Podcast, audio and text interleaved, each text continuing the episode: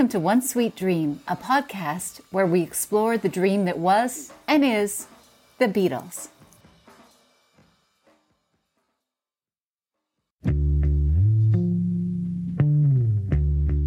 Joan was quizzical, studied pataphysical science in the home. Late nights all alone with a test tube. Oh, oh, oh, oh.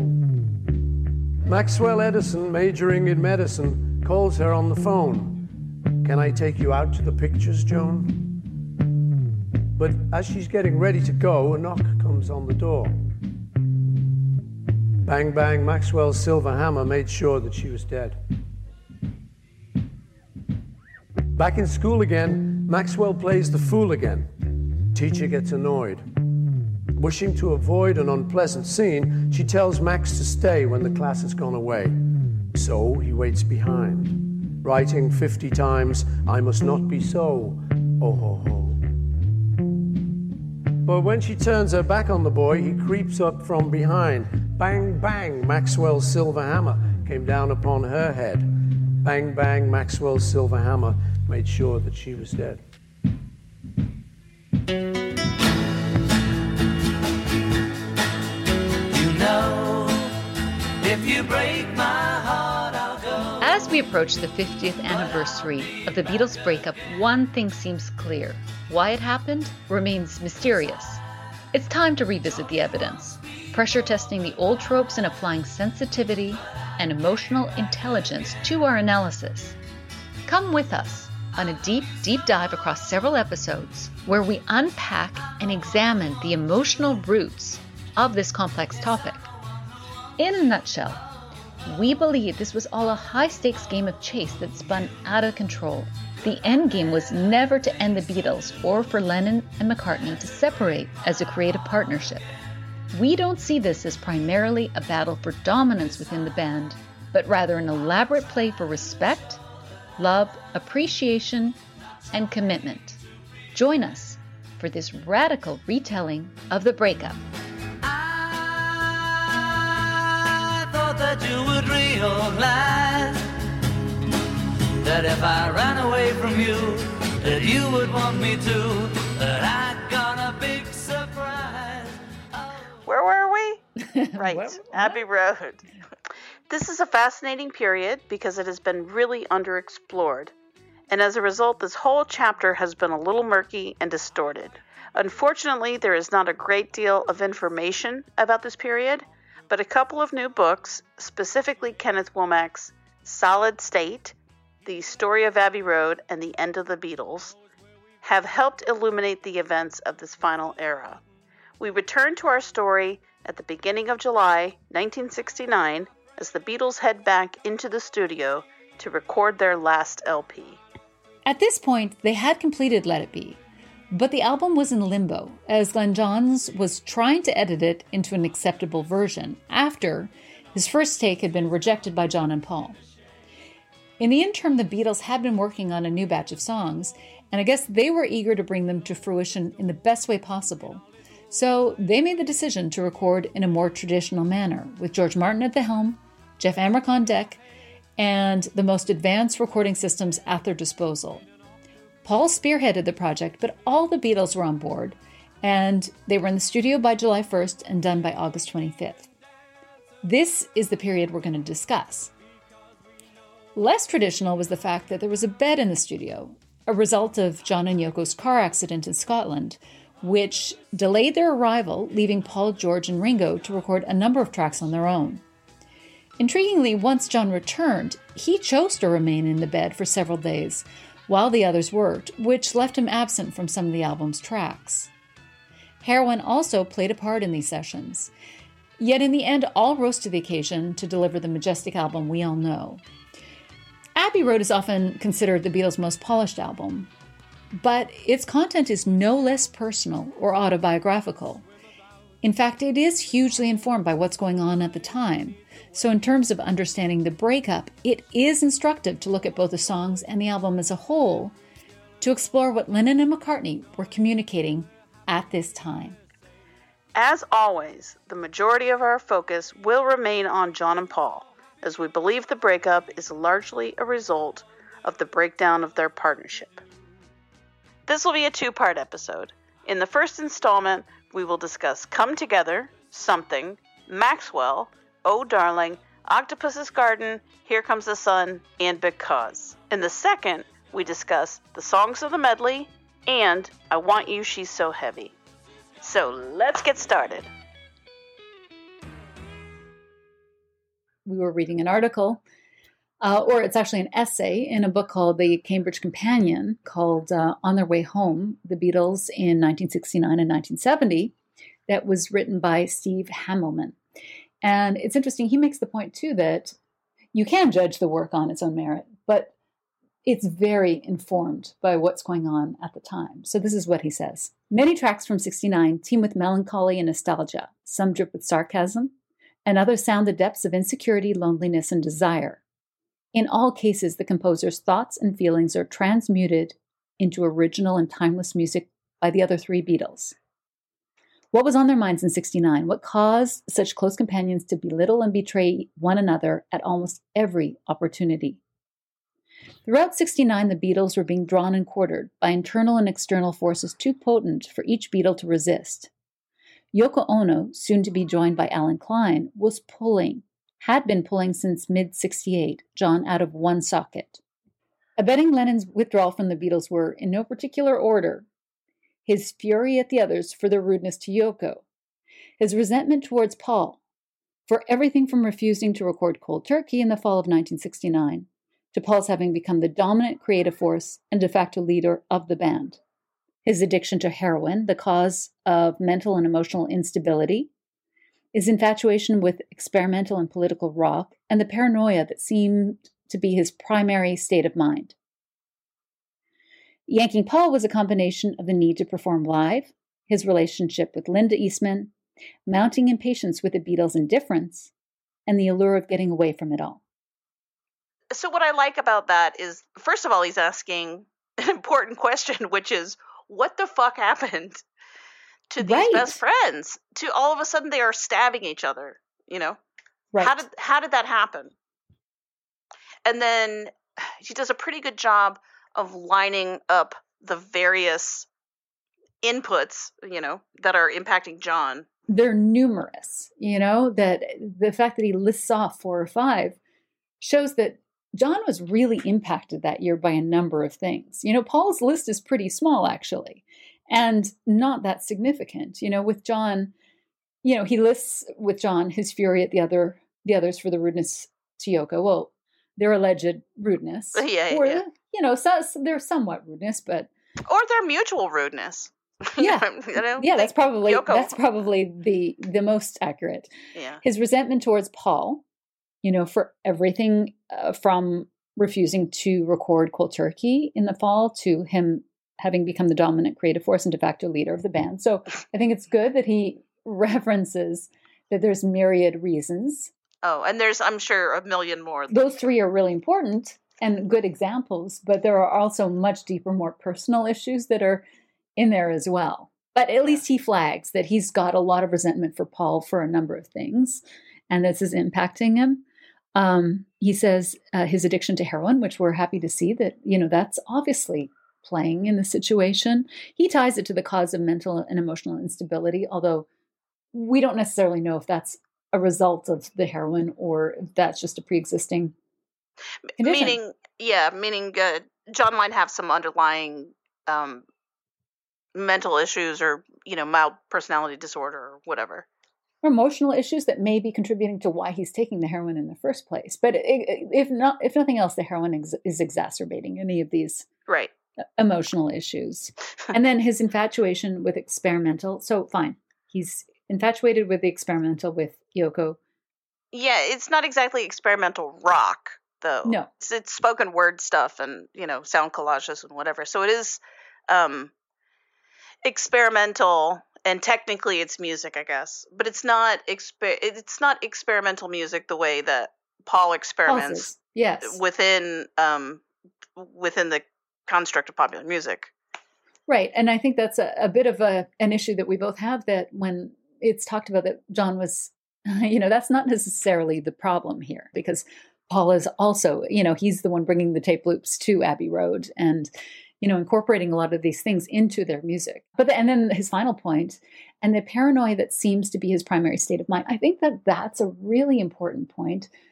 That John was paranoid during this time, and I think he was taking things really personally, and that heightened every single issue. You know, like when absolutely, you know, that he was seeing things through a lens of being victimized, or he, you know, people were against him, even within the Beatles, which would have been very difficult. It's very difficult to deal with somebody who's paranoid because like you become on the defensive, like, no, I didn't mean that, you know. Yeah. So, so what is yanking Paul? So what's yanking Paul? So we have the the need to perform live, which is true, although that's not necessarily pulling him away from the Beatles. But I right, right. He's trying to make it work with them. Yeah, almost that's pulling him towards them because he needs them as a creative vehicle to do that, right? With, without them, that's a great point. Yeah, I think this is an issue that isn't mentioned enough. You know that Paul. One, I think one of the the reasons that Paul is motivated to keep the group together, beyond the fact that he loves it, is he wants to perform, and it's kind of lost but I think, you know, given that he proposes a performance with Let It Be or The Get Back, and then his idea in September is for them to perform live. So this is constantly on his mind, you know, as something that he wants to do. Well, you know, one of the best and most important songs on his first solo album, in it, he says, Every night I want to play out. It's foremost in his mind. It's one of his favorite things to do. And I think that a lot of times people recognize that Paul loves music mm-hmm. and that he loves performing, um, but but there's a sort of a cynical, nasty way to look at it, like, oh, he's just a fame whore and he just wants attention, and you know, right. But it's like, yes, he likes an audience because he likes to play for people, but he also just wants to play music all day long. All day long. That, that, that's that's one of the defining features of them. You know, a lot of people who tell anecdotes say that he's always with his guitar. He's always playing.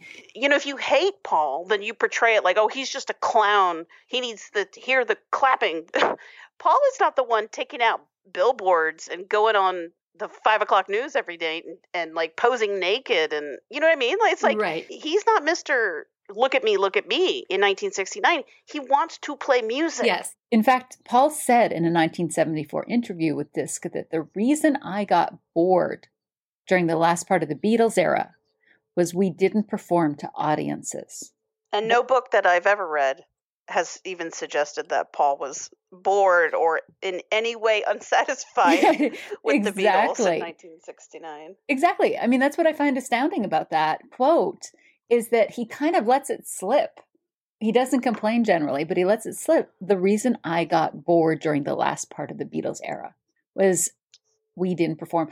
And so, you know, I think that that's really great support for the fact that he wasn't getting everything that he needed. He was dying to perform. Right. The idea that Paul was desperate to to keep the situation as it was is not accurate. Right.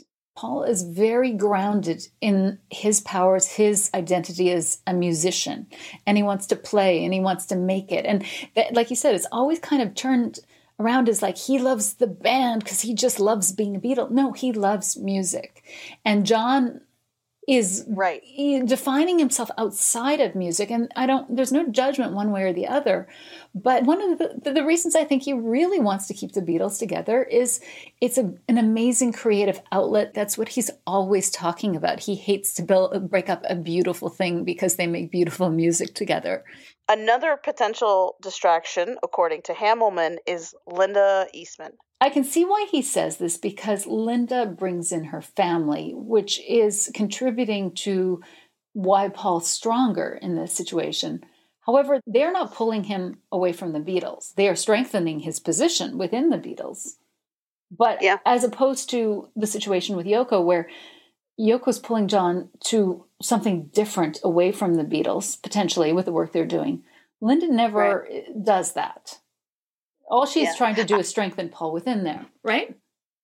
I agree. I agree. I think it's possible, you know, maybe by saying his relationship with Linda Eastman is just sort of a shorthand for saying um, Paul's in laws who are battling with Klein, Paul's, you know, um, his new family that is demanding to attend time and attention as well. Right. Okay. So that that's something that's not necessarily pulling the weight, but it's another, you know, it's another Yeah. new factor in his Factor, life. Fi- yeah. Fine. Fine. And then he adds um, another thing yanking him is the mounting impatience with the Beatles' indifference, which I think that's never considered either, that he's probably just frustrated. Like, you know, you think this was fun for him? Everybody talks about how much he loved them. I mean, he, he talks about how terrible a time this is. And then finally he says, and the allure of getting away from it all. And that's an important theme. That Yes. I, again, on another podcast, I heard one of the, the people talking said, it's weird that it's not a John Lennon theme. The idea of escape and freedom in terms of their music and themes that, even when Paul talks, that is a, con- uh, Oh no, that a repeated and, and continuous theme that he talks about is freedom and escape. And it's very tied to Linda. Same yes, freedom is a Paul McCartney theme for yeah, sure. Yeah.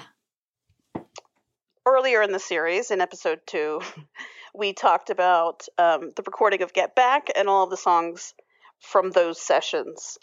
And um, th- this same gentleman, Steve Hamelman, he said of the single Get Back, Don't Let Me Down, was the A and B side. He called it Paul's apostrophe to John, nudging him to return to the Beatles' nest, and John's apostrophe to Yoko and or some other addiction construed as first love and last. Yeah, well, I think that that's a bit vague. Uh, yeah, I think it's purposefully vague, but it's interesting because, well, first of all, Paul's apostrophe to John, nudging him to return to the Beatles' nest, you know, Is that's debatable. yeah, debatable. But you know what? The, the whole idea of get back is a retrenching. I think Sure. for all of them, they were all trying to do that, not just Paul, but sure, okay. He's, and I think it's not just to John; it's to all of them. You hear him saying that constantly. We need to get back to the music. Yeah. Well, and and it, by this point, um, a lot of people know the story of Linda's ex-husband in Arizona. Yeah, who- this, this song, Joseph. the lyrics of this song are, are often attributed to um, Mel See. Right, right. Whose actual name is Joseph Melcy, who lives in Tucson, Arizona. Yeah. And the thing that is astounding is that people never actually take into consideration that Paul has met the woman that he stays with for the rest of his life, and it's always treated as if like she's not even a consideration. But but no, I know. but, but yet he's writing a song about a guy who lives in Tucson, Arizona, who happens to be called Jojo, and Linda's ex is named Joseph. yes, who Paul is telling to back the fuck off right now. Right. And yeah, that's probably not an issue. It's just like his own biography Yeah, is, yeah, his own life. is is- i- ignored, you know, um, Yeah. because he's never been looked into. And then the second part of it, John's apostrophe to Yoko and or some other addiction construed as first love and last. I mean, that's intriguing, right? That's definitely intriguing. Yeah, I mean, I, I think at the very least he's suggesting that he's speaking to Yoko or perhaps somebody else. Yes. I think he's deliberately vague because he's not going to spell out whatever he's talking about, but he's making the point that it's Yoko and or someone else. Okay, so that is Mr. Hamelman's um, take on it, and we think that that's interesting. I think that there's a lot of insight, and we appreciate the fact that he sees the fact that these guys are being pulled in a number of different directions, and that's his point is that that's feeding into the biographical nature of this album. Okay, can we talk about the cot? Oh, yes, let's definitely talk about that. Well, it's not even a cot, it's a bed. Of course. So, just for anybody who doesn't know, um, John and Yoko and um, Julian and Kyoko were in a, an accident when John was driving them in Scotland. You know, they had some injuries. And Oh my God, why was John behind the wheel in the first place? John should never have been driving. Yeah, they get in an accident, and it's interesting because they have plans to start the Abbey Road sessions, and they find out that John gets into the accident, and apparently they just decide to go ahead and just start recording. You know, they know that John's okay. He's injured, but he's okay. So it's not like they're heartless, but they were just like, okay, well, we're going to start without him. So they actually are very productive, the Threedles, without John there. So they cover uh, George's songs, Paul's medley songs and Ringo's song while John isn't there. They're incredibly productive. And I think that, you know, it was probably fairly low stress. In fact, I think there's accounts yeah. that it was it was very nice with just the three of them there. I think Linda was in the studio. She took all those photos and it looks good. Yeah, there's some really sweet photos of like George and Paul. It's interesting that it so becomes the other three against Paul. I mean, I think this is one of the enduring question marks around what happened because Abbey Road is so much more of a collaboration between George, Paul, and Ringo. And by all mm-hmm. accounts, they get along incredibly well. So, how they ended up on opposite sides, you know, six months later is, uh, you know, something that we'll have to dig into. Right. So, let's talk about that for a second. If the three Beatles are getting along perfectly fine, and things go awry when John and Yoko show up, what does that suggest? Oh, well, it becomes pretty obvious that the the element that is creating huge discord is one of those two or both of them, right? You know, even in Howard Sounes's book, Fab, he says, this is a quote, without Lennon, the early Abbey Road sessions were happy and harmonious with Paul sliding joyfully down the banister from George Martin's control room like a carefree young Beatle. There was one spat with Harrison, but it blew over. Then John and Yoko appeared, dressed in matching black, a tow truck following them with smashed up remains of their touring car, a memento of their brush with death. Okay, I don't know why they felt the need to drag that to Abbey Road, but okay. Just show everybody this massive car. That's very funny. It's so them though. It's not like they're just going to quietly come back, you know? Right, right. It's like they're dragging it through St. John's Woods. Like, so Every, everybody will talk. Ev- exactly. Everybody must see what happened to them, right? The car. They don't. They don't do anything privately. Those two. Everything is art. But and then it goes on. Men from Harrods also came with a bed, which they erected in the studio so that the injured Yoko could lie there watching the boys work. I thought I'd seen it all, Geoff Emerick noted in his memoirs of this supremely strange moment in the Beatles' history. But this took the cake. John asked for a microphone to be suspended over the bed so Yoko could make comments on what she heard, and she didn't hold back. And so, what's going on here? What what can we conclude from this? Well, it's it's it suggests that the problem was not between Paul and George. Mm-hmm. Exactly. Like the like the big problem. The major were problem. not between. Yeah. Yeah. Or Paul and Ringo. For all that the right. bu- books right. talk about, you know, him being too bossy. Let's actually take that out of the, you know, let's look at when he it's just the three of them. There is not that issue. And in fact, these guys get together in early January 70 to work together again. And again, there's no issue. Mm-hmm. So, you know, it's just kind of like we have case studies that we can look to Yeah. here and just say, oh, interesting. Okay, well, all of that assumption maybe isn't true. So maybe somebody is stirring the pot. Right. And it isn't necessarily just them being the problem. It could be the tension that arises of those two coming in, specifically between George and John and Yoko and Paul and John and Yoko. Like it's something about Mhm. their presence. which is not you know not picking apart anything specific that any person did but definitely implies that like that's not a good setup it's not a good atmosphere having yoko ono in her custom made bed while you're trying to function as a band wasn't really conducive to like great work environment Well, and the thing is, is that it's very difficult to create when somebody is not part of the creative process and is just observing and criticizing. I mean, that's, you know, you become so self conscious. And, you know, Paul has said this, you know, and somebody like George, who really is much more introverted, would feel this as well. And it's just like maybe John felt like she was an extension of him, but it's very unfair to and inconsiderate to his band members. And Paul says this that this was he actually makes the point that he doesn't work well under these conditions, and it's unfortunate, you know. Yeah. Well, John said a year later that um, he has Yoko and Phil Spector in the studio, and they love him and support him unlike Paul and George, who would be, you know, yeah, and i'm super critical of him. I think that's a, a really, really good point to make because, you know, we can criticize John and say, well, he was being inconsiderate, as I just did. But the the flip side of that is that John maybe is not doing this to be inconsiderate. He's doing this because he needs it. Like to me, That's his right. his comment in 70 shows that he feels like he needs an advocate and he needs support. Yes, that's what I'm saying. Is that Yoko is there for mental support to tell him, "You're terrific. You're great. Everything you're doing is Good job. You know, yeah. terrific. And I, Yeah, And. I agree with John's opinion.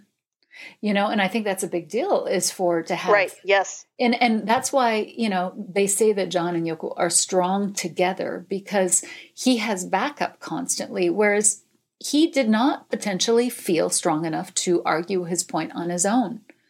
I mean, that's right. I, I, but I, I think this is critically important to think of because nobody recognizes how a- vulnerable and insecure John was, you know, and that was driving his actions. There's a myth about John Lennon being the super strong leader, you know, Decisive. throwing his weight around, dominating, like 69, greatest year ever, remember? Yeah. It's his greatest year ever. He's just like doing whatever he wants, telling everybody what to do, and they're just mesmerized by how cool he is. They're just, you know, whatever. But like in reality, he's so insecure, he needs to bring his girlfriend, well, his wife now. He needs to bring his wife to work to tell him, "You're doing great. I agree with John. Yeah. Whatever John says is terrific." And like it, and literally he spelled that out a year later. And now I had Yoko there and Phil there, uh, alternatively and together, who sort of love me, okay, so I can perform better. We need to put that together. When he's saying in 70, now I have people who love me, unlike before. That's he's mm-hmm. telling us how he was feeling in 69. Was unloved and unsupported, you know? And so this wasn't a matter of him just being so cool and coming in being like, I'm beyond this. This is him coming in saying, I felt like I needed somebody to hold my hand to be there. I Please. keep reading this quote. You know, things were going well between the Threedles and their music making, and they were mm-hmm. afraid. Everybody was afraid of when John and Yoko were coming back because they were very powerful. And I always am like, what does that mean? Very powerful. I don't know. Like, I think that they give them this label of being very powerful. And well, yet, powerful is like the most highly complimentary way to spin scary. Yes, the idea that they're scary is a totally different idea. That they're Like that I can believe because you know John is volatile. He's up and down Yeah. and they're both using heroin, so I can believe and they're and they're they're being a little reckless. They took Julian to Scotland without permission and they I mean yeah, they won't talk to Cynthia when she tries to confront John. I mean, they're just being difficult. Uh, all their all John's relatives in Scotland were like, "What the fuck are you doing?" uh, they're making everybody nervous. Yes, I can believe that. But like, Nervous, anxious, concerned. But this this suggests that they are the ones controlling the situation when they say they're powerful, which is not what's going on. You know, they're coming back and there's like that's right. there's a highly functional team. Everybody's getting along well. Everybody, you know, they're all very pleased with the way it's progressing. And John and Yoko come in and they've got their bed. And the weirdest thing is that John gets back and he's not, he's got some, you know, cuts and bruises, but I don't think he needed to be in the bed. But he shows up and then just decides he's going to retire to the bed and watch them for a week. Which I'm sorry, but that is the single weirdest thing that I've learned about this entire year. it really is. I mean, how passive aggressive and weird is that? Let's let's just talk about what he's doing. This is his band and he's at work and he's decided he's just going to lie down and watch the other three work. That to me absolutely sounds like John is just sitting there waiting for Paul to ask him to come sing with him. Yeah. Like I'm just gonna sit here and fucking stare at you for two full days, McCartney. And Paul's like, if you think that I'm gonna ask you to come sing with me, you've lost your fucking mind. like It's so they're, true.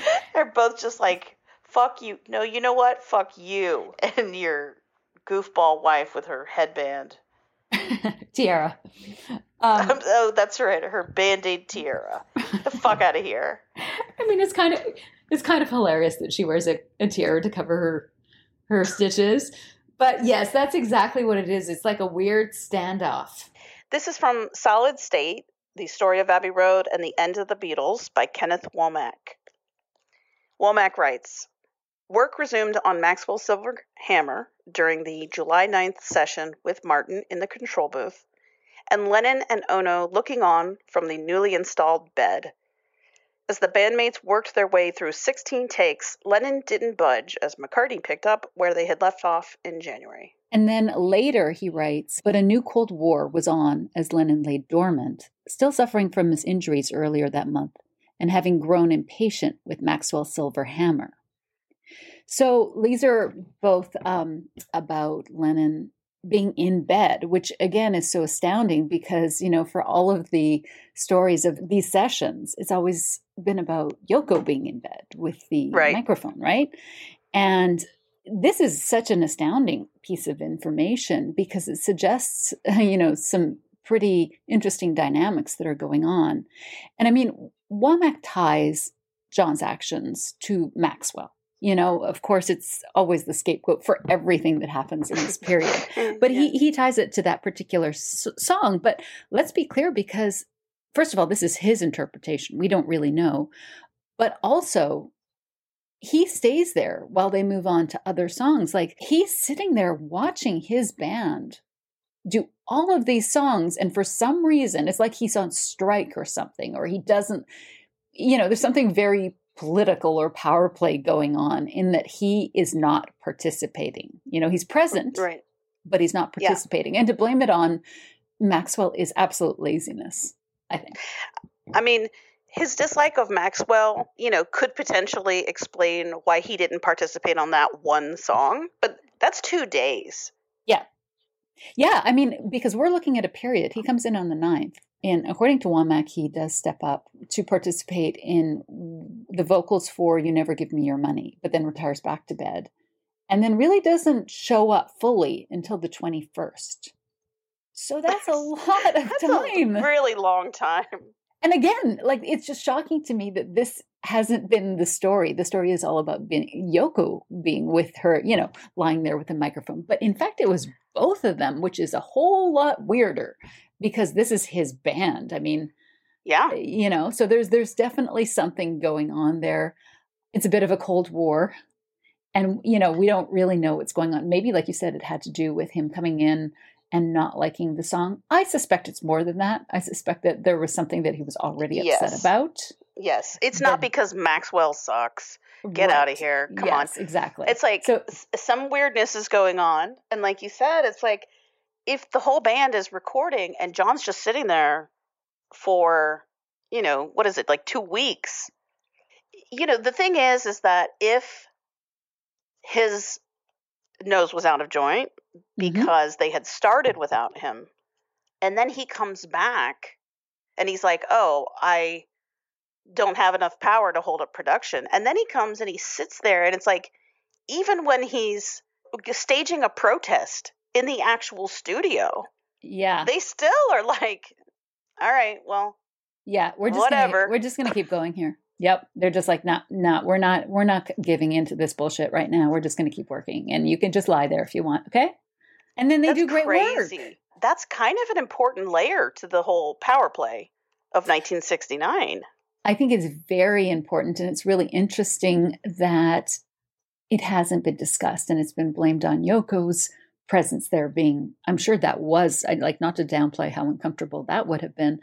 However, John lying there, mm, potentially in judgment, would have been even more uncomfortable. And eh, you know what? The interesting thing to me is that it suggests that, like that, to me, that's not a boredom thing or anything like that, like a disinterested. That's an extreme. It's like games. They're playing games. Yeah. Absolutely. Like he could have just, John and Yoko could have been laying in bed at home. Yeah, they could have been like, screw that, we're going home. We, we don't care anyways. But no, they don't do that. They lie there in the studio. And I mean, and just to address the issue of John's injuries, like it's one thing if he had had a concussion or something like that, but from the the reports, he had some stitches on his head, which, you know, is terrible. It's terrible they got in this accident, but that doesn't really, Yeah. you know, hamper. He didn't break his wrist. His Yeah. he's you know his arm isn't in a cast. He can play the guitar right, and he can and sing. he can sing, Yeah. which are his jobs. Yeah. So there's more going on here, you know? I mean, this is really incredible that he doesn't really fully participate with the band until the 21st of July. And they started in the studio on the 1st of July. Jo- you know, John's watching them do Paul songs and then a couple of great George songs and then Ringo song and come together. Womack Flags uh, is his first composition since the Ballad of John and Yoko and Give Peace a Chance. Like he's not writing a ton. And I just wonder how stressful a situation that is for John. You know, that he's fairly dry in this period. Now, they had other songs they could work on of John's. They had I Want You, She's So Heavy or his, his medley songs.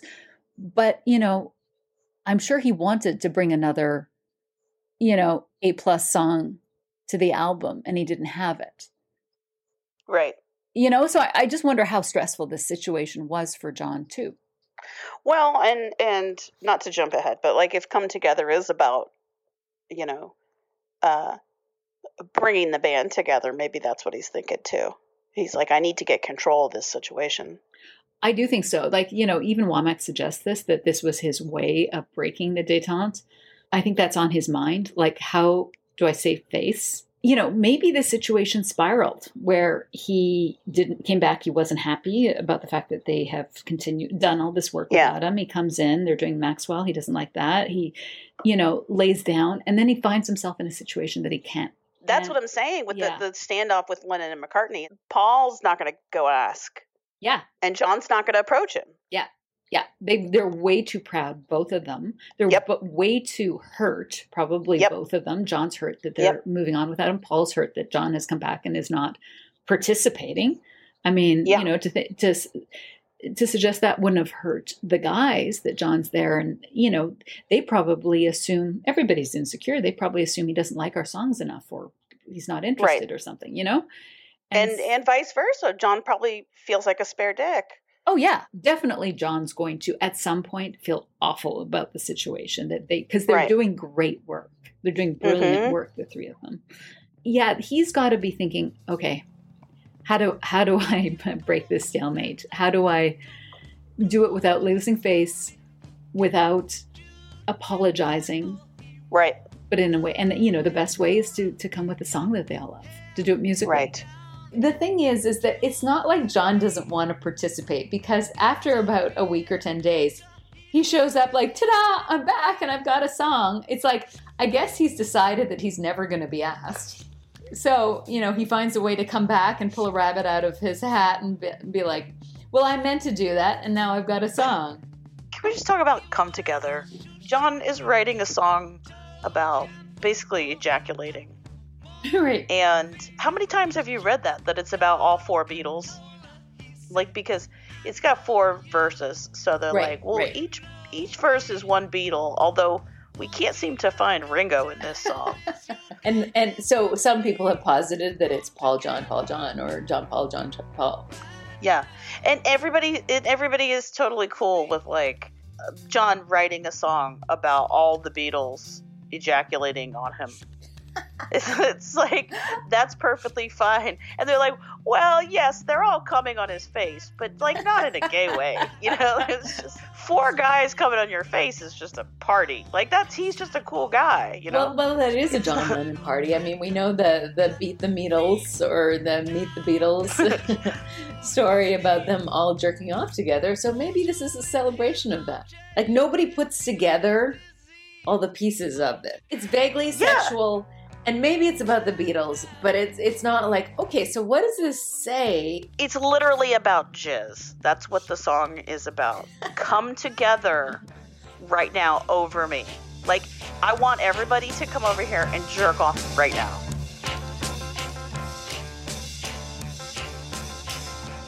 it's it's not subtle either. He's like singing in the in the song It's like come come. He's like doing that between the like it's ridiculous. Right. Right. It's probably up higher in the mix now, or maybe they buried it. I'm not sure. I haven't heard on the remix, but like, it's so over the top. Well, you can see the alternate read as just them coming together, you know, as a union, which is, I assume, what most people take it as. It's easy just to sort of dismiss that and be like, oh, it's just John being John, being a little crazy. But he doesn't really mean that because, you know, John likes peace. Yeah, he likes peace and Yoko's vagina. Yep, those are the only two things That- he likes. And these Those are the only two things he thinks about. Right. So therefore, this song is generally about people coming together peacefully, and it's mi- it's missing Yoko, unfortunately. Just to be clear Mhm. about um, when we're talking about the the circle jerk thing, just in case any of our viewers are not aware, um, Paul McCartney did not break this story in 2018 or 19 or whatever. John Lennon b- broke this hard hitting story like in the in the 60s. Like it it was written into a play in 1968 Yeah, by John's buddy Victor Spinetti. right. No, this Oh is definitely a John story that they told that, that was fun to them. Well, that's the thing. Is like it's not like a dark secret. Yeah. Well, this is another in his long list of sexual songs this year that pretty well disappear after this year. If you take it at face value, that sounds like what it is. We know this is a person that everybody kind of agrees is in this song, right? This song is about his bandmates, or at least one of his bandmates. So this could be this could be John coming in and being a little bit more like, "Hey, remember that, guys?" You know, being a little playful with the group, or he could be it could be John being provocative. Yeah, and and we're certainly not the first people to suggest that. I mean, like a a lot of people make that joke, and then they just kind of like they're like, "Oh yeah, ha ha ha," and then they kind of change the subject. It's like, well, we we it's okay to make it's okay to joke about that. We just don't want to really think about it. Like, Well, right. but- why? The question is like, why is he singing it, and like, what's the point of it? You know, if he's like, hey, hey guys, remember that was funny when we all jerked off. Okay, well, he's just being a big weirdo. And it doesn't mean anything. It just means like, hey, this is our last album. Remember the good times. but like, you know, if it's about if it's about Paul, then it's a little more aggressive, right? Yeah. Then it's more just then it's more about like putting them on blast a little bit or it's a little less funny right no, yeah, yeah, it is more provocative. well remember when we were talking about last episode and maybe in the first episode even too um, we're talking about how there's a certain level of john that is just being provocative Yeah. like he's just pushing and daring and he's he's like pushing the what they can get away with Mm, right. People read into our songs? Okay, great. How about this one? Try this one on for size. And so Paul. Oh, you want to write a fucking mopey goodbye song? How about this? How about I write a song about us fucking coming together? this is my tribute to us. Yeah, exactly.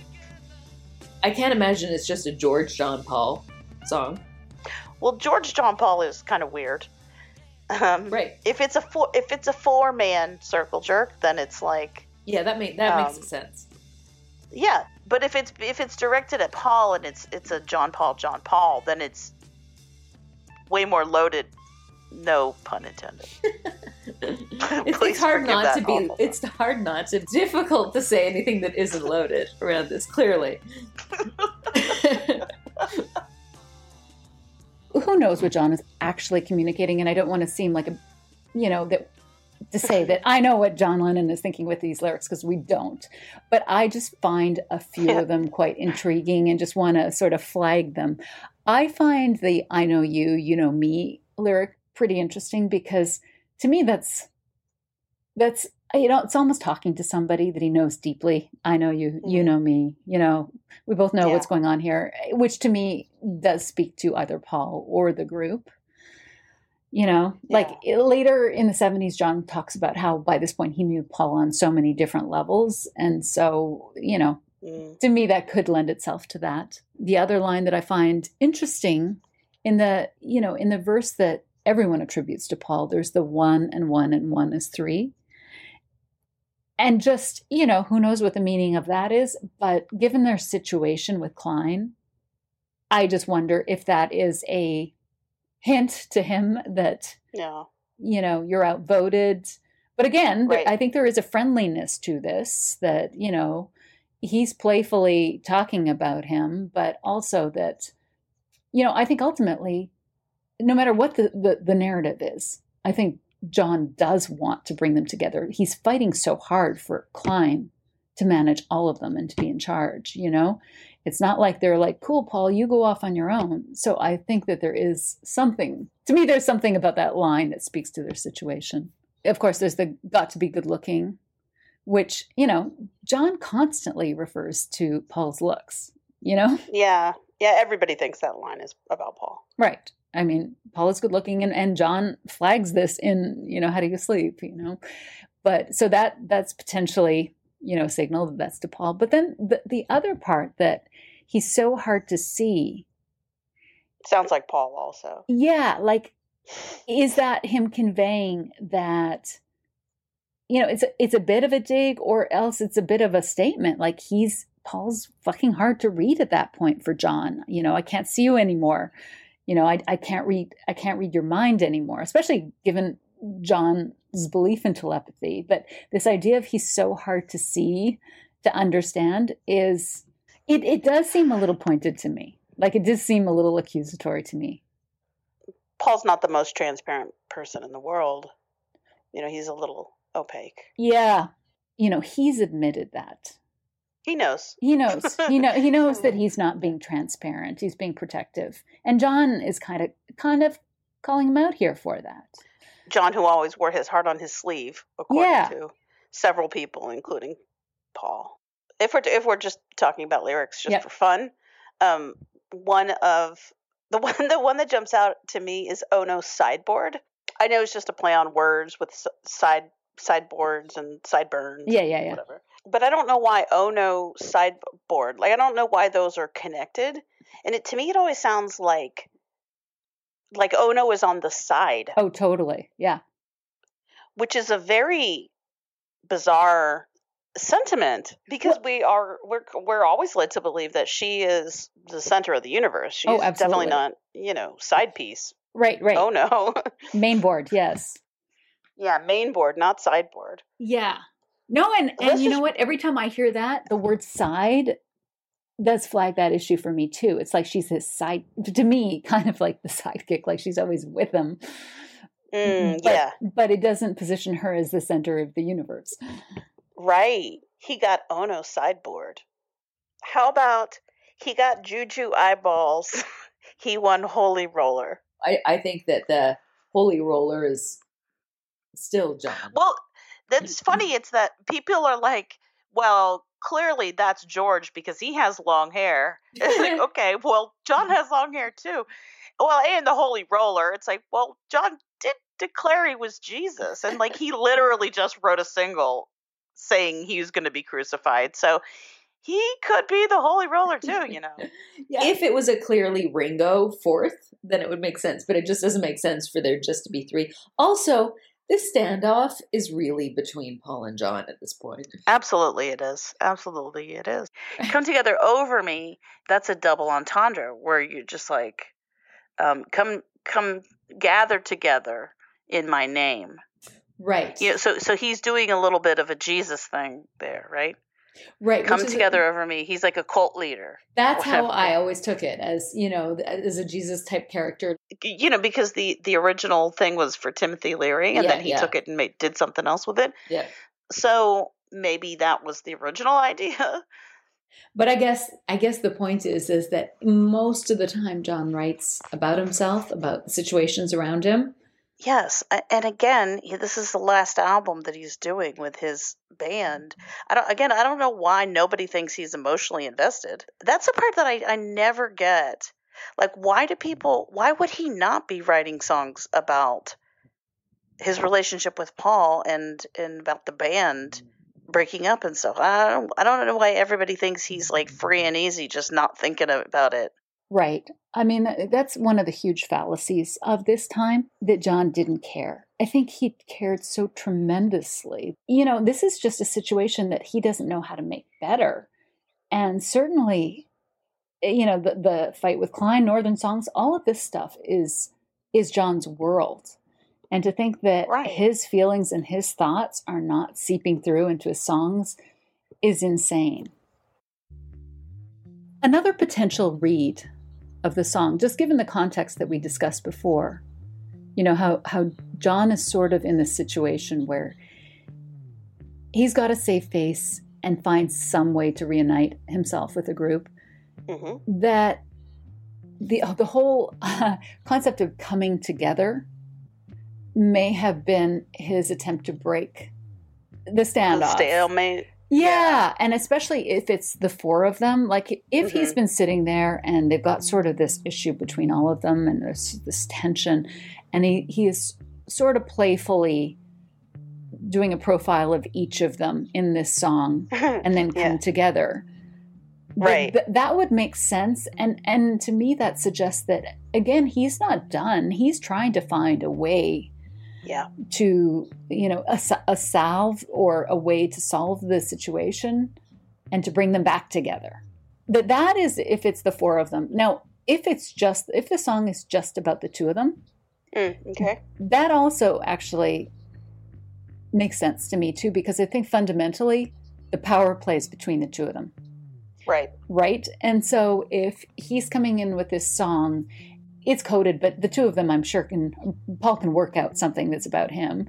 Sure. So if he's bringing in something that's really like you, me, you, me, or you know, John Paul, John Paul, and it's all about come together, I think this could be John's nod at, okay, you know what, let's get over this, let's get on. You know, there's it's sort of his nod to his desire to bring them back together. Right. You know, It's kind of like a um like a precursor to instant karma. exactly. It's a this a, instant karma to me is a little bit more bullying, whereas It definitely more impatient. as yes, well. yes, that was like get your ass back here. You know, recognize your brothers. Yeah. Where Like, whereas stop fucking around now. Now you're stressing me out now. yes, exactly. Whereas this is an earlier iteration of okay, you know what? You know me, I know you, you know me. You know what? Let's get back together. You know, fundamentally, we can fight, but we're still a family. And uh, we're still Lennon McCartney. So I think of Come Together as a Lennon McCartney composition. Personally, I do. I think of this as like one of the the last great um, collaborations. And it's so annoying to me when people are like, "Oh, this John song. It's so Oh. ama- it's so cool. It's so badass." And this proves that John was just a genius and a, such a cool guy that he came up with Come Together. All y'all fucking know, every single one of you Beatle people, you fucking know that John brought in a basic ass Chuck Berry ripoff and that Paul McCartney wrote that fucking bass line. And that bass line and the drums, which John pretty sure he didn't write those drum that drum part either. That is the fucking song, and that is why that song is cool. So don't don't even pretend. You go play it on an acoustic guitar and tell me how great it is. Have you ever heard a cover of Come Together? Uh, yeah, They suck, all of them. yeah, yeah. No, it's And more to the point, you if you think "Come Together" in and of itself is just because of the lyrics is an amazing song, go listen to the fucking Elephant's Memory Band play that shit. It's true. And you know what? But this this is a much larger issue. I do think of that as lennon mccartney. And i think that that's why you know paul wasn't the one that pulled apart the songs and attributed mine yours. That was what john did. And i think that it was very unfair because paul so helped John's songs over and again. So many of John's songs are innovative and but they're dirge like. Like, you know, they are they're great, but they need something else. And I think this is the perfect example of, you know, it's Paul's bass line that adds the complexity, that makes it sexy. The depth of the musicality that Paul often, so often brings to John's songs yes. really tips them from being good to being genius songs, you know? Yes. T- And Tomorrow Never Knows Yeah. is as bomb as it is because it's a drum and bass song Absolutely. I mean, with that, fucking that backwards guitars and tape loops and shit. Uh, God bless John Lennon. He did, he's not responsible for any of that. he literally picked up a book and went, "Turn off your mind, relax and flow down the-" on like one note. And Paul was like, "That's dope. Let's do something really cool with that." And then like everybody pitched in. Well, I and I kind But- I kind of love the fact that Paul always sees the kernel of the genius idea in his stuff, but then he builds on it. You know what I mean? And it's the build that makes it amazing. That's right. But I mean, like, how much credit does John get for "It can't get no worse"? You know, it's like he adds Half the song. one one line to a song, and it's a and it's a it's a joint collaboration. You know exactly, what I mean? exactly. But Whereas we always talk about "Come Together" and "Tomorrow Never Knows" as John songs.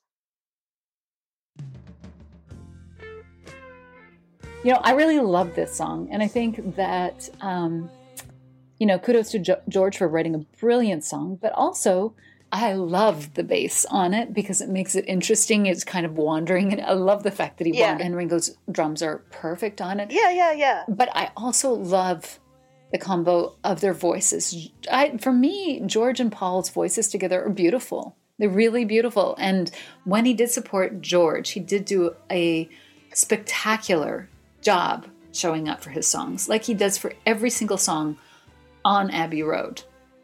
Well, even George said it. You know, I well, like we had to do eight thousand of Paul's songs first, but then by the time we got around to doing my shit, Paul always gave a lot. Yeah. And he said he was a great person to have on your side. Yeah. And for the record, I mean, it's it's worth pointing out that despite the trendy narrative about how Paul was an unsupportive monster and didn't um, Right. recognize George's genius, Paul is actually the one who is present and participating on this song and who has always championed this song, by the way. if you look at the history of this song, John did help. You know, there's some some audio uh, uh, from the Get Back sessions where John does give a couple of suggestions to some lyrics or blocking some lyrics to George, and then they do, as a group, lay down the original track. But then they do a lot of work in the studio while John is there, but he doesn't participate. Right. So when the time came, Paul really stepped up and worked on Yeah. it. And so this narrative right now, in light of you know the meeting that's been in the meet in the news recently, uh, the one that John taped in September, is you know making Paul out to be the bad guy. But just we've got the receipts from these sessions, and and Paul showed Yeah. up.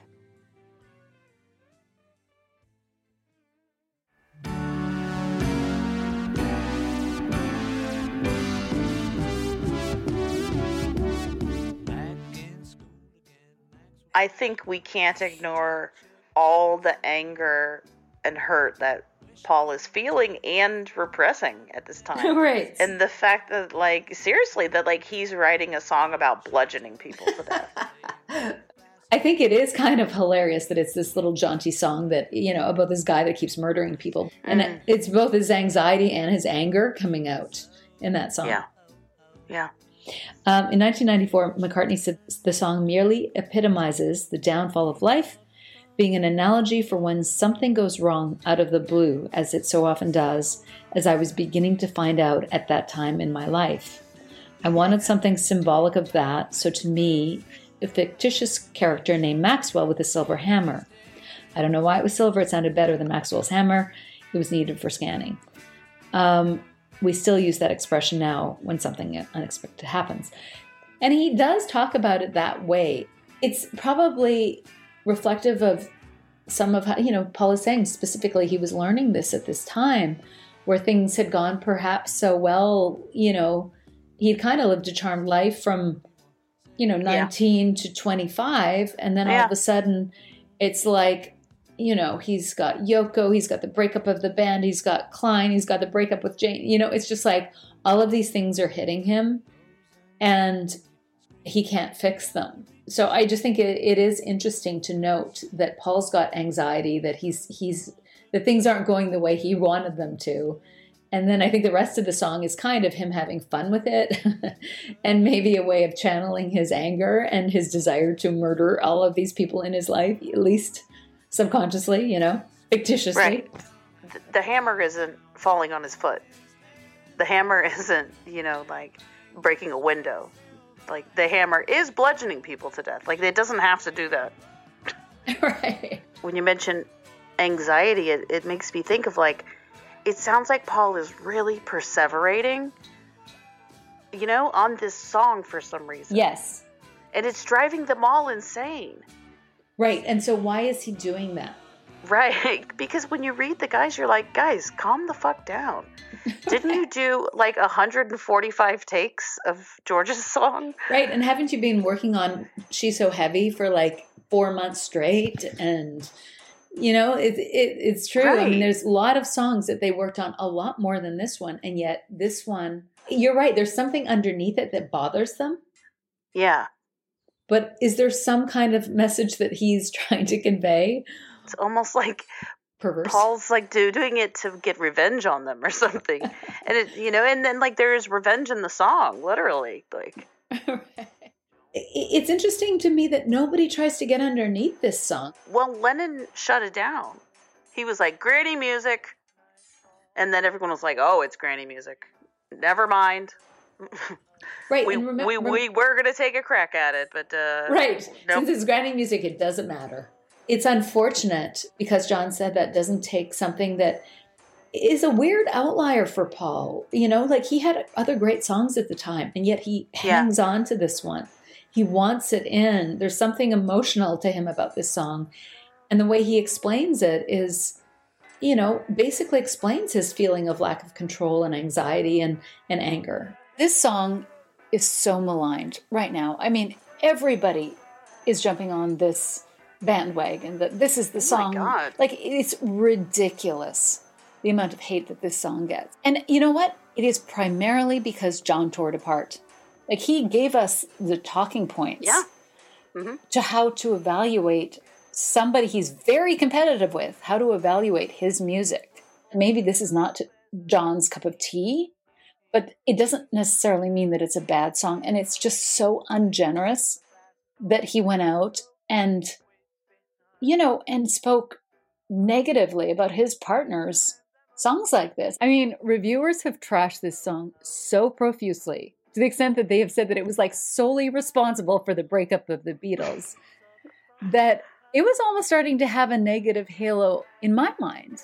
You know, until I listened to it again and then I was like, no, I like this song. Fuck that.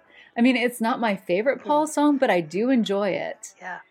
Anyways, it just reflects how much negative spin can impact your perception, and it's bullshit. Well, you know? and he stands by it too. You know, sometimes you you know, Paul if if he suffers enough trash talk about one of his songs, he'll go, "Well, all right, I guess it wasn't that great." But this one, he's like, "Uh-uh. No, ma'am." In many years from now, he's like, "That's a great song. Let me tell you all about it." Fuck that. I don't yeah. give a shit I mean, but what they his, think. I mean, he, I like his point that like, so we spent three days on it. What big deal? I happen to like this song. This is a meaningful song to Paul. It's so meaningful that he put it in his book of poetry, Blackbird Singing. The excerpt that we played at the beginning is actually Paul reading it at the 92nd Street Y um, discussion of his his book of poetry, and he did a reading of you know a number of his poems, and this was among them. And so there is just something about the, these words that are meaningful to him. like I get that the melody isn't his greatest melody of all time. That one's not his best because it doesn't really go anywhere interesting. Yeah, that's true. Um, so it just kind of repeats itself. You're like, okay, wait, are you gonna are you gonna break and do something? Okay, no, we're just going back to this. All right, Yeah, that's true. But like the actual song is great. Like I love the story. I'm in. I'm in. I'm into the story. I, I want to hear it. You know, play out. I just wish that they had. I wish that the other Beatles had put their creative juice into it. I Me feel like if John had put any juice into this song at all, they could have made it something super cool. So I get what he's doing with like, you know, there's a dissonance with the melody and the lyrics. Sometimes that works. You know, it's like the Smiths do that a lot. Right. But like he didn't really and I think we, we talked about this one, he didn't really lean in all the way. Like, how easy was it to make Maxwell cool? All all I did was drop in that cool bass line Right. of Paul's, put the lyrics on, and it co- completely transforms the song. You can see how much potential it has. You know, it's like he wasn't truly willing to embrace the darkness of the song. He he hedges. And and like you said, there is that is sometimes a trick that works well, like dark lyrics with sort of a happy tune. Yeah. And and it becomes, you know, it's it's an interesting combination and there is a dissonance that's appealing when Like like if he had gone full board crazy like circus tent with the music, exactly like embrace the darkness of Yeah. this subject and just went hard. it made it into a nightmare. Yeah. Yeah. that because this is this is something like this is something that he wants to express. And maybe you know this is him channeling Mhm. his frustration and anxiety into a fantasy song. And it's like he was he only went halfway. But like you said like when we switch out the and and have the bass line from come together and it becomes a darker song that all of a sudden it's cool. You know Yeah. it's like okay we're going to go there. We're going to you know we're going to go full blown into this fantasy of this murder then it's cool. And they that's probably what needed to be done. But Yeah, but for some reason he didn't. He kept it to this bouncy tune. even though it was a fantasy, I wonder if it sort of scared him as well. That sort of dark, we don't talk about this a lot, but this sort of darker side of his personality. Yeah. It's it's funny because I think the the sort of overall impression of him is that like he's very upbeat, positive, optimistic, like he always has a good attitude, which I think in in general is true. Yes, yes. But I think there, there's a presumption that like he has no dark side. right, right, right. It, it's like every Beatles book is like, oh, without John Lennon, he was just a super softy soft, and it's Right. not true. He was the romantic side, the softer side. Exactly. There's a lot of evidence that he was kind of the steel underneath it. And that's a different issue. You know, the fact that he's tough is one issue. There is this other side to him that isn't just angelic and sweet and supportive. And, you know, he talks about it throughout the years. He talks about the fact that there's sort of two sides to him. And to me, the one side of him seems to be occasionally unknown to him or he doesn't necessarily like or understand some of his actions sometimes you know Right. Uh, Like I'm not saying that I think there's a mean side to him because I don't I don't really think it's it's meanness, but I think there could definitely he, you know he he has a temper. yeah and i think the moodiness is is you know really what we're talking about. I think he think he has the ability to fall into a darker place. He likes to express especially through music the more hopeful side. You know he always likes to end on a smile but I do think that these are the emotions that he goes through and he chooses what to show to us. And this is an interesting example of some of the darkness seeping through, you know, that this, again, this is fantasy. And if it wasn't Yeah. a little scary to him, I think maybe he would have just gone full blown into it. Well, you know, there's this that quote about when his mom died. He said like there was none of this like sitting around crying. Right. You know. he was taught that his negative emotions, his sadness and anger, were a burden to other people. So should be kept to himself and not expressed. And that seems to have had a lifelong impact on him. hmm For sure. Yeah. But at the same time, he is a complex, sensitive guy. So these emotions are still there. But if they are repressed, they may manifest in moodiness or passive aggressiveness. Yeah, and I'm sure that he can be a spoiled, self-centered asshole. Oh, I don't su- doubt that. for sure. I mean, he's a rock star and he's powerful and he's used to getting what he wants. So, of course, there's going to be this more dickish, dark side of him. right. But that's not to say that he's mean or underhanded or No. anything, because that's not how he's described. But I do think he's got a little of his own crazy going on. I definitely think he has his own crazy. Yeah. I definitely think he's crazy. Yeah. He there's no way he could be normal. No. And, uh, you know, it's like it's we get glimpses of Paul's darker side. And by darker, I mean, you know, not happy and optimistic all the time. The, the, the side of Paul that's in pain, because that's what this is, right? So he, he's kind of um, uh, avoiding or running away from maybe some of these feelings that darker might, feelings. Yeah, these darker feelings, and in in some ways that might make them worse and scarier than actually just sitting with them. You know, right? Even like this song, like he's not going to go full blown into and just say, you know what, this is this isn't a big deal. It's just a fantasy. It's kind of like scripts plays around with it. You know, it being a third person with fictional names and stuff like that is like one layer of distance between him and then this right. fantasy and these emotions. But it's like he has to put another layer of distance with the melody as well. Right. He's going to change the melody to the story that is disconnected from him. I and, and I agree that that's his way of communicating his feelings while putting some kind of barrier so he's not as vulnerable.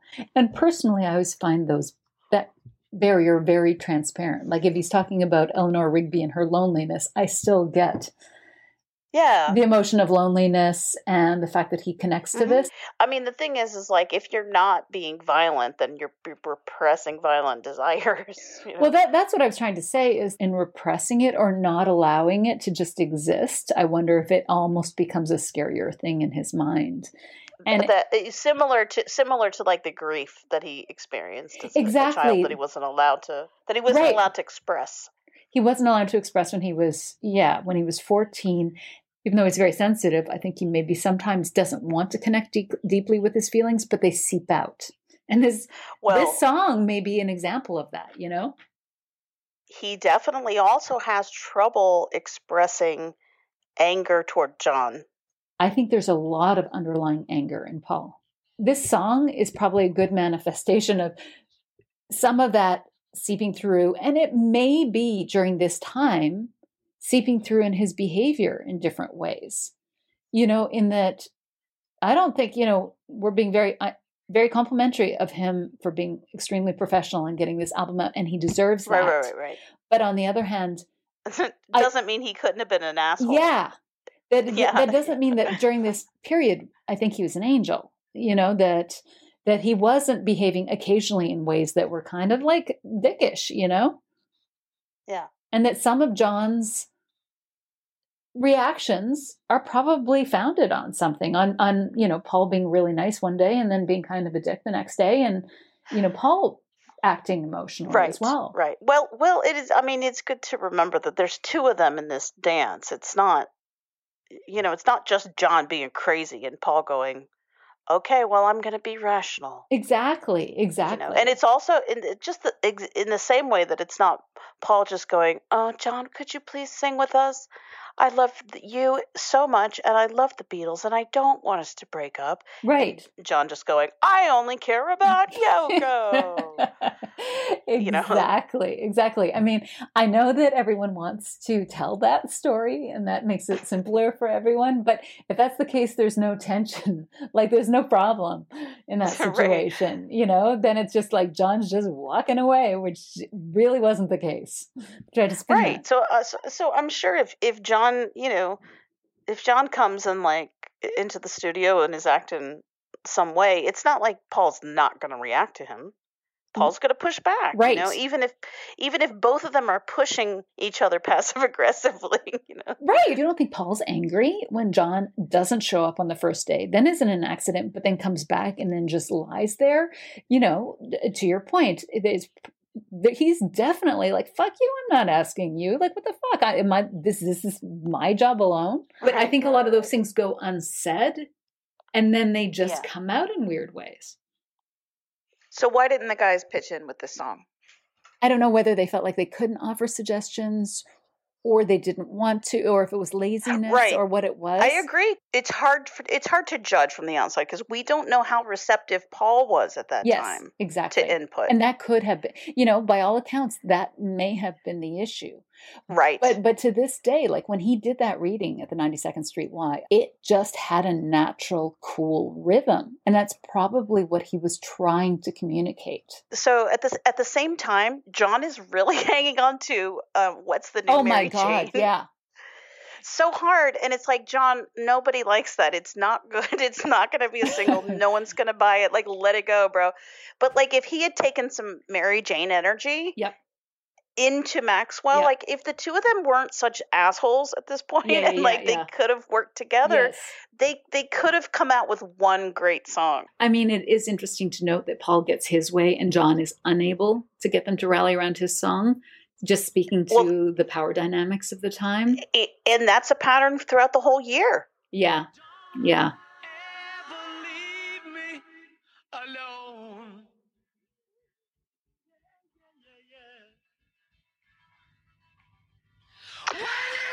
Man i hate that there's a ton of baggage with this song too Me too. because this is like a it's just like a simple rockin' 50s. Pa- yeah. rock and roller Yeah. and it should be just a, a good enjoyable sort of like bluesy rock song Yeah, it's like a, 50s pastiche, like Fats Domino ish, you know, doo-wop. I, I love it. And the thing is, is that without reading all the baggage, I just loved this song growing up. It was sexy and, uh, you know, fun. And I loved it. His, so much passion in his voice. If you he leave does something with his he puts like a little whimper in his voice I'll never make it alone. Believe He's got all this depth and, you know, love and passion and need Yeah. for this person. because it it's a pleading for someone to stay Yeah.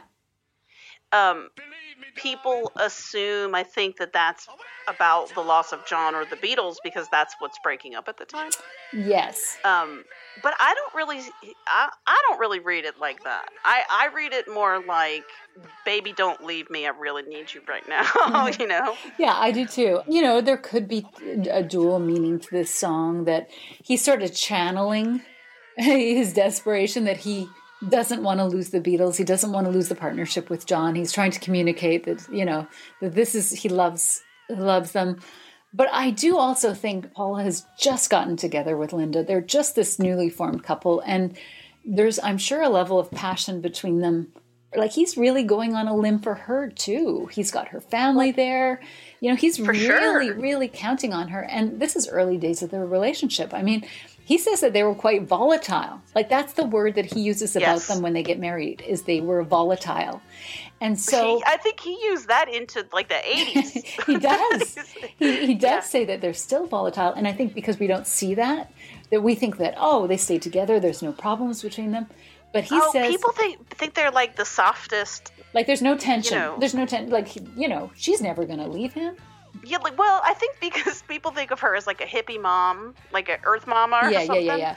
So they just think that she's just cooking for him every night. it's like all she does is like feed him, you know, and, like soothe him or something. Yo, oh, totally. Meanwhile, it's like they're throwing dishes across the, you know. kitchen. absolutely. You know, and specific. And we know that they had that big fight the night before they got married. right. That's what. Whenever I hear that song, that's what I think. Like I'm sure it wasn't specifically about that, but that's what it evokes for me when he when he says, "When you told me you didn't need me anymore." Right. I mean, and that's kind of terrifying that there was a woman who was willing to just up and leave him. And again, She's pre- she's pregnant, and her dad is a lawyer. Right. It's not like she couldn't walk if he he didn't pull his shit together. You know what I mean? Yeah, she had money. She's independent. She was like, "Hey, I was already divorced. I can go on my own."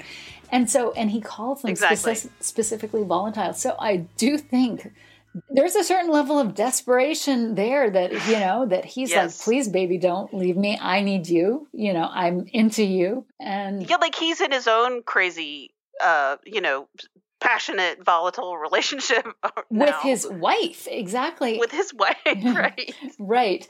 And I think that maybe that's exacerbated by the drama that's going on with John and the Beatles too. So it could have a double meaning. Definitely agree. Definitely agree. Well, d- um, Emerick was the one who told the stories of like how Paul would come in um, early. Of course, he did. Mhm. Um, Such a he would come in early and work on and work on his "Oh Darling" vocal alone before the other guys showed up, and that he did that for a long time, which to me says a couple of things. One is that he doesn't necessarily feel comfortable and safe with them anymore. Yeah. Another thing is he he might be sensitive to wasting their time or spending too much. You know, if they if he's getting the vibe that they think he's spending too much time on on On whatever. Songs, yeah. Yeah, I'll take care of the part that doesn't involve you on my own time. I'll I'll come up uh, early and do that. And then also, I think because you know, again, as as we discussed in the um in episode two, we discussed the early version of "Oh Darling," which was a mellow, like chill sort Oh of yeah, 50s duet, song. exactly. Yeah. Yeah, exactly. They're just like back and forth, and it was just like this kind of sweet jam. I really Turns liked it. into this like gut wrenching, like soul bearing, you know, like. So I definitely think he is like pouring a lot of emotion into that vocal, like a lot of angst, anxiety, anger, you know, terror, all those things. Yeah, He's pouring it into the vocal. Yeah. absolutely. Yeah. I think it's as good as anything on Plastic Ono Band. I mean, I, I think it's an amazing performance. It, it is an And I think John criticizing it is sheer jealousy and pettiness. why would you detract from one of Paul's like most uh, you know authentic, gut wrenching, amazing performances? Because John said so. It's just like the power of introducing an idea in people's minds is incredible. I know it's terrible. Can you imagine if if if if Paul had been like, "Yeah, Imagine was an okay tune, but I would have he should have let me write that melody because that's my forte." Right. And Can then you imagine? People would be like, "Fuck you, Paul! How dare you say that?" Yeah, I know. It's true. so in in regards to Paul doing the vocal by himself, in addition to there being some pettiness and some jealousy, I think there's also resentment on on John's part from the sort of emotional shit show that John and Paul are going through at this time. And like for example, Paul doing the "Oh Darling" vocal by himself Right. and just bypassing the other guys, I think that's a sore spot for John. Right. I mean, they do do backup, but um, but not in the way that it was originally conceived. You know, it was almost a call and response originally. Um, hmm It's interesting because Paul complains about "Come Together." This is so typical of them that Paul complains that he didn't have the opportunity to do the harmonizing that he wanted on "Come Together," whereas John, who's probably feeling like he would have liked to have contributed Mhm. more to this song, instead of saying "I felt insecure," John Yes. out and out criticizes this song. It's just very much their approach to when Mhm. John feels hurt, he lashes out. And instead of saying like that he was hurt about Paul doing his uh, "Oh Darling" vocal solo, he just cut to the chase and insulted him. Right. Right. Well, I and I also think that you're right that when they talk about these songs, sometimes they talk about them with the baggage that he felt at the time. I'm really glad that Paul sung it because I love his take. And I think that for me the the most interesting part about John's criticism or his remark about this song is the fact that he should have done it. Like the fact that yeah, and we we talked about this in a previous episode but the fact that he wanted to sing it is really Right. interesting and to me it suggests that either he wants to sing it because he really likes the song or else the Mhm. song expressed something that Like he it meant wanted something to to say him, like yeah. it meant something that he wanted to express john hasn't sung a paul song since like 1964 you know like um yeah, the, the eight days a week or something like that. Like what is right, the right. it, this is not it, this would have been a total anomaly if paul would have thrown in this song by this point you know? So just the fact that he thinks that that would have been an option is interesting to me because he's still thinking like as much as eh, lennon mccartney is in chaos at this point it's still an option in his mind for all the you know they were they were moving apart musically and creatively at that time he loved oh darling he wants to be singing it it goes beyond the surface reading of he just thought he could perform it better i think it really really is more of an emotional issue that he's got a connection with the song Yes, for sure. You know the, the the clever thing that John did though is now he's made that song all about him. Now, like nowadays on a on a whatever in Beatles oh yeah Beatles fandom or whatever. It's like Yep. All the conversation around "Oh Darling" involves John, and that's Yep. ridiculous. It's Paul's song.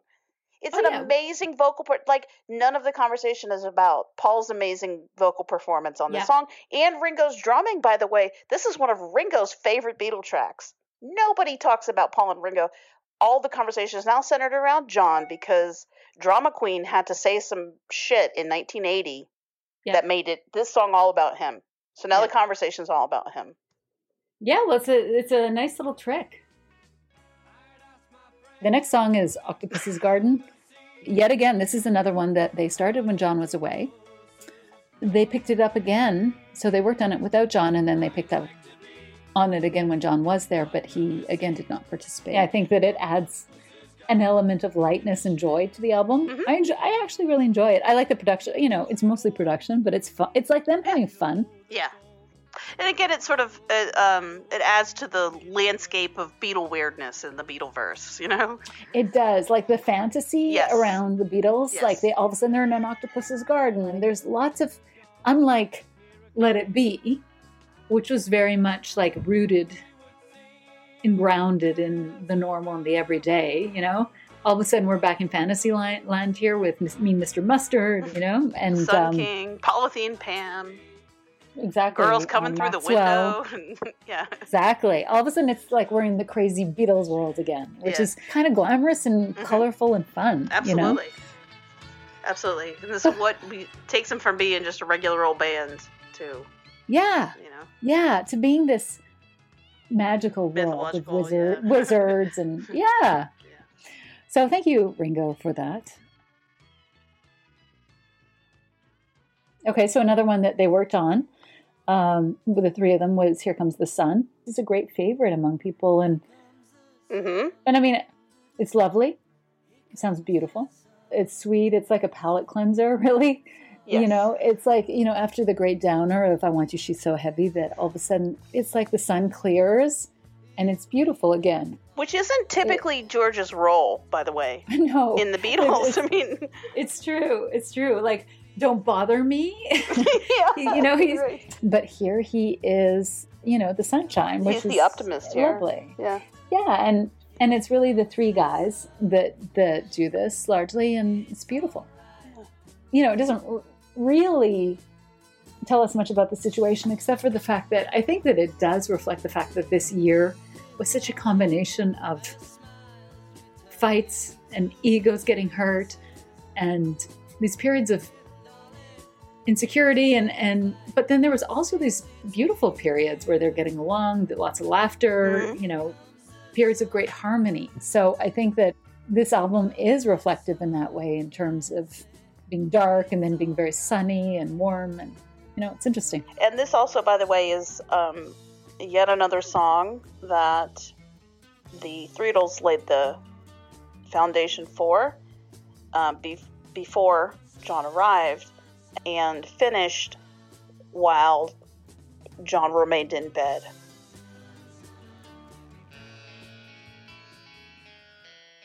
You know, John told us a story about this one about how Yoko was playing uh, Moonlight Sonata, and this is always repeated. She's Yes. Playing Moonlight Sonata, and he said to her, play it backwards. And she immediately played it backwards because that's super easy to do. And, um, and that is a then- that is an awesome story, and it is so bullshit. it's so bullshit. As somebody who's a pianist, I can tell you that is not easy to do, and nor do the songs actually have that much to do with each other, except for maybe in terms of pacing. You know, like that's the one thing that I think is is similar. But I've heard Moonlight Sonata play backwards. and it- it's not and it because no, it's not because.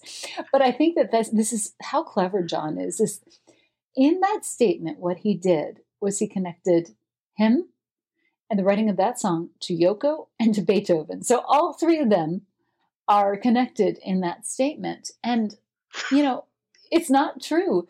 Yoko right. playing a song that inspires him to write a different, dis- unconnected song does not make her a co-writer, nor does it make Beethoven a co- co-writer. Right. Nor Nor does does it make make- John Beethoven. Exactly, exactly. It's really interesting how the power of words and spin, and I think this is the perfect case scenario because even like in Gould's book, he talks about how this was Yoko's kiss off to her her in-laws, which she called the Beatles, and it's like, wait a minute, she didn't even write this song. Like, what are you talking? Like, you just now given the writing of this song. To, like, it's crazy. It's like maybe I'm amazed is Linda McCartney's daggered message to John Lennon.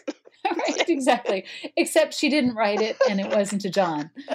But yeah, okay. It's just like the power of stuff that John says. Anyways, um, all of this is not to say that John isn't as good as Beethoven, because as much as I love Beethoven, and I do, I love John more. I just mm-hmm. don't think the songs are the same. And more to the point, I don't think Yoko playing the song makes her or Beethoven co writers, but it does make a wonderful story. I love the production of this song. Oh, it's so love, good. You know, the production of this song is amazing, and the harmony of this song is beautiful. Kind of like interlude. Like if this was a yes. film, that this is amazing and so evocative. Yeah. But to me, there is something that is emotionally disconnected about this song. And that's not like a criticism or anything. That's just my personal obs- observation. Yeah. I do like that um, when Paul was asked about the lyrics of Because, he defended them. He does. It's interesting because John's lyrics are actually like they would never this would never happen now, but contemporaneously, the interviewer thought they were a little bit regressive. tired. Yeah. yeah. Yeah. Yeah. He's like, it turns me on. Isn't that a little played out, Paul? Why did you use the lyric "turn me on" and blow my mind in that particular song? I, I rather felt that sounded a bit passe in 1969 because it's been used so much in the past. Yes, well, they, they were John's lyrics. but I think, you know, if they'd have been straight, yeah, no, I'm not taking any blame, but no. Uh, if they'd have been used just straight, if it had been you turn me on, you blow my mind, okay, that would have been passe. But to say that because the world is round, it turns me on, it's great. Yes, it's I like see. well, it's not mm. fantastic, but it's no. as, it's as good as that, good enough for me, you know. yeah, and because the wind is high, it blows my mind. Yeah, you know, it's much better than be, you blow my mind, baby, honey bunch. I like it a lot. I I just love the sound of it. Um, when the guitar part comes in, it's it's very cool. It, it like cuts through the soundscape. I mean, that's what to me this song is: is soundscape yeah. And I love it for that. I do too. Yeah, and, and this is an example of them harmonizing perfectly, beautifully. To me, I think this is an interesting example of John at this time not really being able to say something definitive. Mm. Like it's sort of a an unfinished statement. It's because Right. And you know, that's what makes the song interesting. It's sort of circular and doesn't go anywhere. But that's kind of how I see his mindset at this time, too, as a little bit in limbo, a little undecided, a little unable to make a statement. Like, you know, Paul is saying the end, you know, or, you know, he's he's making some pretty definitive statements in this. And John is it's just offering this dangling participle. Yes, exactly. Exactly. And I, I, I think that might reflect potentially it might reflect his mindset of being very undecided and yeah. unsure of where what he wants and where he is and what he's going to do you know? End of part one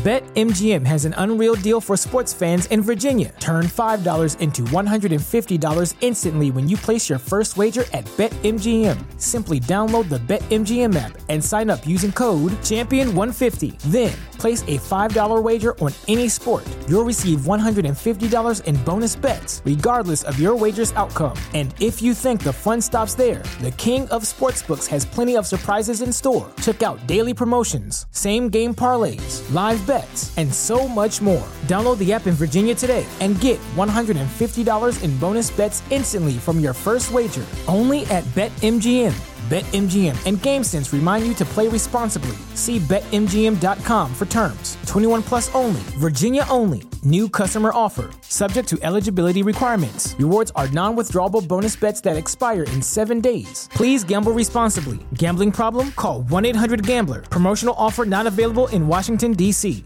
What's so special about Hero Bread's soft, fluffy, and delicious breads, buns, and tortillas? Hero Bread serves up 0 to 1 grams of net carbs, 5 to 11 grams of protein, and high fiber in every delicious serving. Made with natural ingredients, Hero Bread supports gut health, promotes weight management, and helps maintain blood sugar. Hero also drops other limited edition ultra low net carb goodies like rich, flaky croissants and buttery brioche slider rolls. Head to hero.co to shop today.